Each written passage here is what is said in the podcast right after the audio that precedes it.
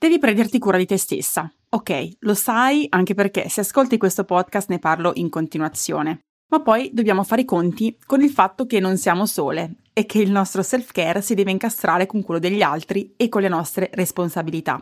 Quindi, come fare? Te ne parlo in questo episodio del podcast. Esiste davvero un modo per costruire una vita di crescita, benessere e realizzazione? Io l'ho trovato e in questo podcast ti mostrerò come anche tu puoi realizzare i tuoi obiettivi personali e professionali senza perdere l'equilibrio. Condividerò con te strumenti, strategie e il mindset per portare avanti il tuo cambiamento, un'abitudine alla volta. Io sono Francesca Dean, sono un Health and High Performance Coach e ti do il benvenuto su Healthy Busy Life.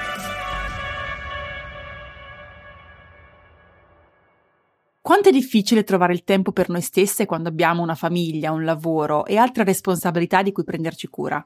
Il tempo in realtà non è il problema. Siamo spesso noi i nostri più grandi nemici. Nel proteggere il mio self-care e prendermi spazi per me con estrema regolarità mentre mi prendo cura della mia famiglia e del mio lavoro, ho imparato alcune cose che voglio condividere con te. Te ne racconto 10. 10 cose che devi sapere per poter bilanciare il self-care in famiglia. 1. Devi avere chiari quali sono i tuoi bisogni. Non possiamo che partire da qui. Se non sai ciò di cui hai bisogno, come fai a definire il tuo self-care? Come fai a sapere quali sono le attività che per te sono non negoziabili, che devono assolutamente esserci nella tua quotidianità? E quindi come puoi andarle poi a pianificare? 2. Il fatto che non puoi fare tutto non significa che non puoi fare niente. Quando fai la lista dei tuoi bisogni, molti dei quali rimangono ancora insoddisfatti, parte la sopraffazione. La tua vita di adesso, per come è strutturata, non ti permette mai di prenderti cura di tutte quelle cose. Però ti voglio provocare e ti dico che non è necessariamente vero. Certo, non tutto è possibile in base alla tua vita e circostanze adesso, ma se lavori con pazienza per cambiare quella vita e quelle circostanze, ti assicuro che molto più di quello che credi può essere fatto a tuo beneficio. Ma diciamo che proprio non sia possibile fare tutto. Allora, come puoi prioritizzare? Quali sono le cose che più ti energizzano e per le quali vuoi trovare spazio e tempo assolutamente? Non è tutto o niente. Prendi quello che puoi e poi lavora per guadagnarti un pezzettino di spazio in più alla volta. 3. Devi tenere conto anche dei bisogni degli altri. Viviamo in un sistema familiare ci siamo noi, ma non ci siamo soltanto noi. Quindi è importante sapere quanto tu sia consapevole dei bisogni del tuo partner. Sai ciò di cui ha bisogno per sentirsi in equilibrio e realizzato o realizzata? E stai contribuendo tu stessa a creare le condizioni per permetterglielo di fare? E questo mi porta al punto successivo, il numero 4. Bilanciare il self-care in famiglia è un lavoro di squadra. Il che significa che in famiglia i tuoi bisogni li devi comunicare. Devono essere chiari, nero su bianco, inequivocabili. I tuoi figli, il tuo partner, ma al di fuori dell'ambiente familiare anche i tuoi amici, il tuo capo, i tuoi colleghi, devono sapere quali sono i tuoi bisogni, quali sono i tuoi desideri, le tue aspirazioni, così che possano aiutarti a prendertene cura con continuità e costanza. Questo significa sederti a tavolino con il tuo partner obiettivi bisogni alla mano e creare una pianificazione che possa bilanciare tutto. È una questione di creare l'uno per l'altra un sistema di supporto stabile ed affidabile che permetta di programmare il proprio self-care e i propri bisogni nel lungo termine per supportare la vicenda, la realizzazione ed il benessere dell'altro. Tutte queste cose sono cose che insegno in maniera approfondita nel mio programma Productivity Evolution. Ti lascerò il link a questo episodio nel caso in cui tu voglia approfondire ed acquisire questi strumenti. 5. Può non piacerti, ma è un do des. Ti concedo così che tu mi possa concedere. Tutti abbiamo bisogno di self-care. Sarebbe improponibile pensare che il nostro partner ci conceda spazio e tempo regolarmente per prenderci cura di noi stesse, specialmente quando ci sono figli e tantissime responsabilità comuni da gestire, senza che anche noi ci assicuriamo che lui o lei abbia il tempo per potersi ricaricare e perseguire i propri obiettivi a sua volta. E ovviamente vale anche il contrario, questo è forse più rilevante per le mie ascoltatrici. Non possiamo pensare di concedere quel tempo al nostro partner in maniera sostenibile e nel lungo termine senza prendercene per noi. Finiremmo infatti per provare rabbia e risentimento e compromettere la nostra relazione. È per questo che io dico sempre che il self-care non è egoista, che prenderci spazi per noi stessi in realtà è la chiave per poter anche costruire relazioni sane ed equilibrate e una buona comunicazione. Non possiamo dare, dare, dare senza mai ricevere e questo vale per entrambe le parti. 6. Il carico mentale ed organizzativo familiare non può essere tutto su una persona. E questo ci vede spesso vittime, anche se non mi piace definirci così, perché noi stesse contribuiamo a questa situazione non provando a cambiare le cose. Quindi lo siamo fino a un certo punto, abbiamo sempre la responsabilità delle circostanze in cui ci troviamo, almeno in parte. Se continuiamo a fare tutto senza chiedere aiuto e senza delegare nulla, sarà difficile prenderci del tempo per noi. Questo significa però, spesso, combattere con alcune credenze e pensieri limitanti.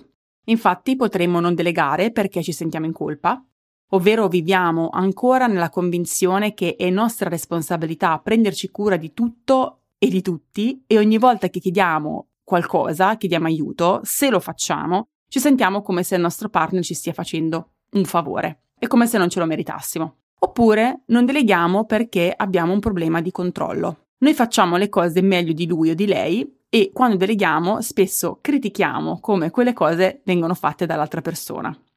Questo ovviamente scoraggia l'altra persona ad aiutarci e a supportarci in maniera costante e ci ritroviamo poi alla fine a fare tutto da noi. E questo non è smart, non è intelligente.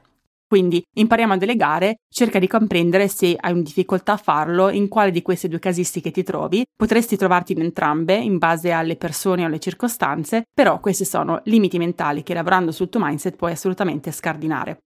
7. Il tempo concesso e preso non deve essere necessariamente 50-50, 50-50. Non si deve fare un bilancio di quanto tempo prendi tu e quanto tempo prendo io, per poter bilanciare appunto il self-care in ambito familiare. Dipende dal periodo, dalle circostanze, dagli obiettivi specifici su cui ognuno sta lavorando. In un'ottica di squadra è importante tenere conto che ci sono momenti in cui la suddivisione del tempo libero individuale, quello in cui ci possiamo prendere cura di noi stessi, potrebbe essere 30-70 oppure 20-80. E questo mi porta al punto successivo. Questo processo va affrontato con generosità e con il successo e il benessere dell'altra persona, ma anche il nostro in mente. Qual è la cosa migliore per tutti? A cosa non posso veramente rinunciare in questo periodo? Magari un obiettivo di lavoro o un obiettivo di salute che è diventato urgente. Di cosa ha bisogno l'altra persona? Come posso supportarla? Se entrambe le parti sono on board con questo approccio, non ci sono più sensi di colpa o non ci sono recriminazioni. So che tu hai in mente ciò di cui io ho bisogno e io so ciò di cui tu hai bisogno in ogni momento e come si dice in inglese, we'll make it work. Una soluzione la troviamo. Per approcciare il tutto in questo modo dobbiamo fare un lavoro su di noi importante. Il nostro ego ci rende spesso competitivi e ci fa sentire minacciati dal nostro partner. Quando proviamo frustrazione, risentimento, rabbia, questo è un segno che il nostro ego è attivato. Oppure inadeguate e non abbastanza rispetto ai nostri partner. Quando magari ci sentiamo in colpa se ci prendiamo del tempo per noi.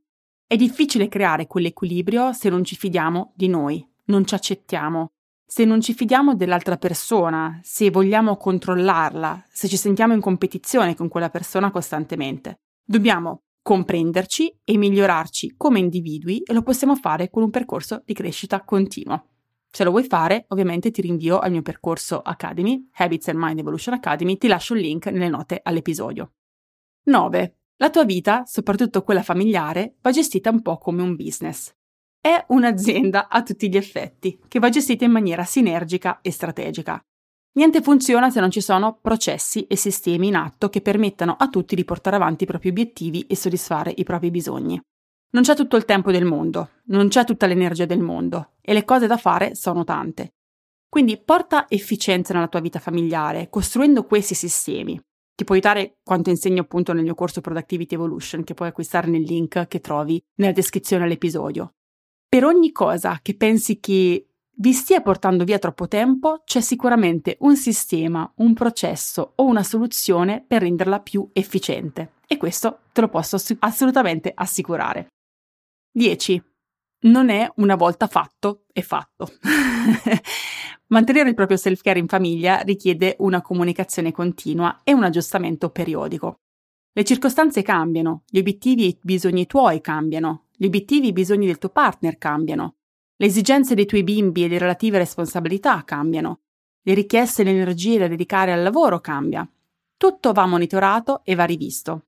È quindi importante un ascolto continuo con te stessa per comprendere appunto quali sono i tuoi bisogni, i tuoi desideri, le tue esigenze, una comunicazione continua con il tuo partner per comprendere i suoi e incastrare il tutto. Beh, ti ho raccontato tanto, ho condiviso con te varie strategie, cose che credo possano aiutarti a portare più equilibrio nella tua gestione familiare e eh, che possano garantire che tutte le persone nel tuo sistema familiare possano dedicarsi al proprio self-care in maniera costante e continuativa, senza che nessuno si debba sacrificare. Ora è una questione di sperimentare e mettere in pratica. Se c'è un messaggio che voglio che passi da questo episodio è il seguente. Non rinunciare al tuo self-care, perché è una strategia miope. L'ho detto prima, nel momento in cui noi rinunciamo a prenderci cura di noi stesse o non lasciamo anche che l'altro si prenda cura di di se stesso o di se stessa, quello che facciamo è andiamo a ridurre in maniera sistematica le nostre energie. Energie che non saremo in grado di mettere a disposizione degli altri, del nostro lavoro, delle nostre relazioni, dei nostri figli e ovviamente nemmeno dei nostri obiettivi personali.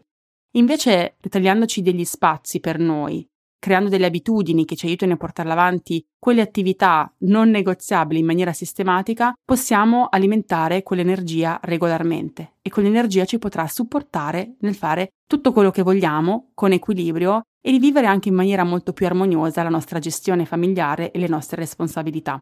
Questo significa mettersi al primo posto, ma farlo in maniera positiva e generosa, che significa comprendere il tuo valore, quello che ti meriti, lavorando anche sulle tue relazioni e sulla tua comunicazione, comprendendo quali sono i pensieri limitanti che ti stanno ostacolando e quali strumenti ti mancano per poter prenderti cura di te mentre ti prendi cura delle tue responsabilità familiari e lavorative. Un percorso di crescita personale, ovviamente, di lungo periodo ti può sicuramente aiutare in questo, ma anche acquisire, on top of that, oltre a quello, anche i giusti strumenti di produttività. Grazie per avermi ascoltata, se vuoi supportare questo podcast ti chiederei di lasciarmi una review nella piattaforma su cui la stai ascoltando e noi ci sentiamo come sempre settimana prossima con un nuovo episodio di Healthy Busy Life.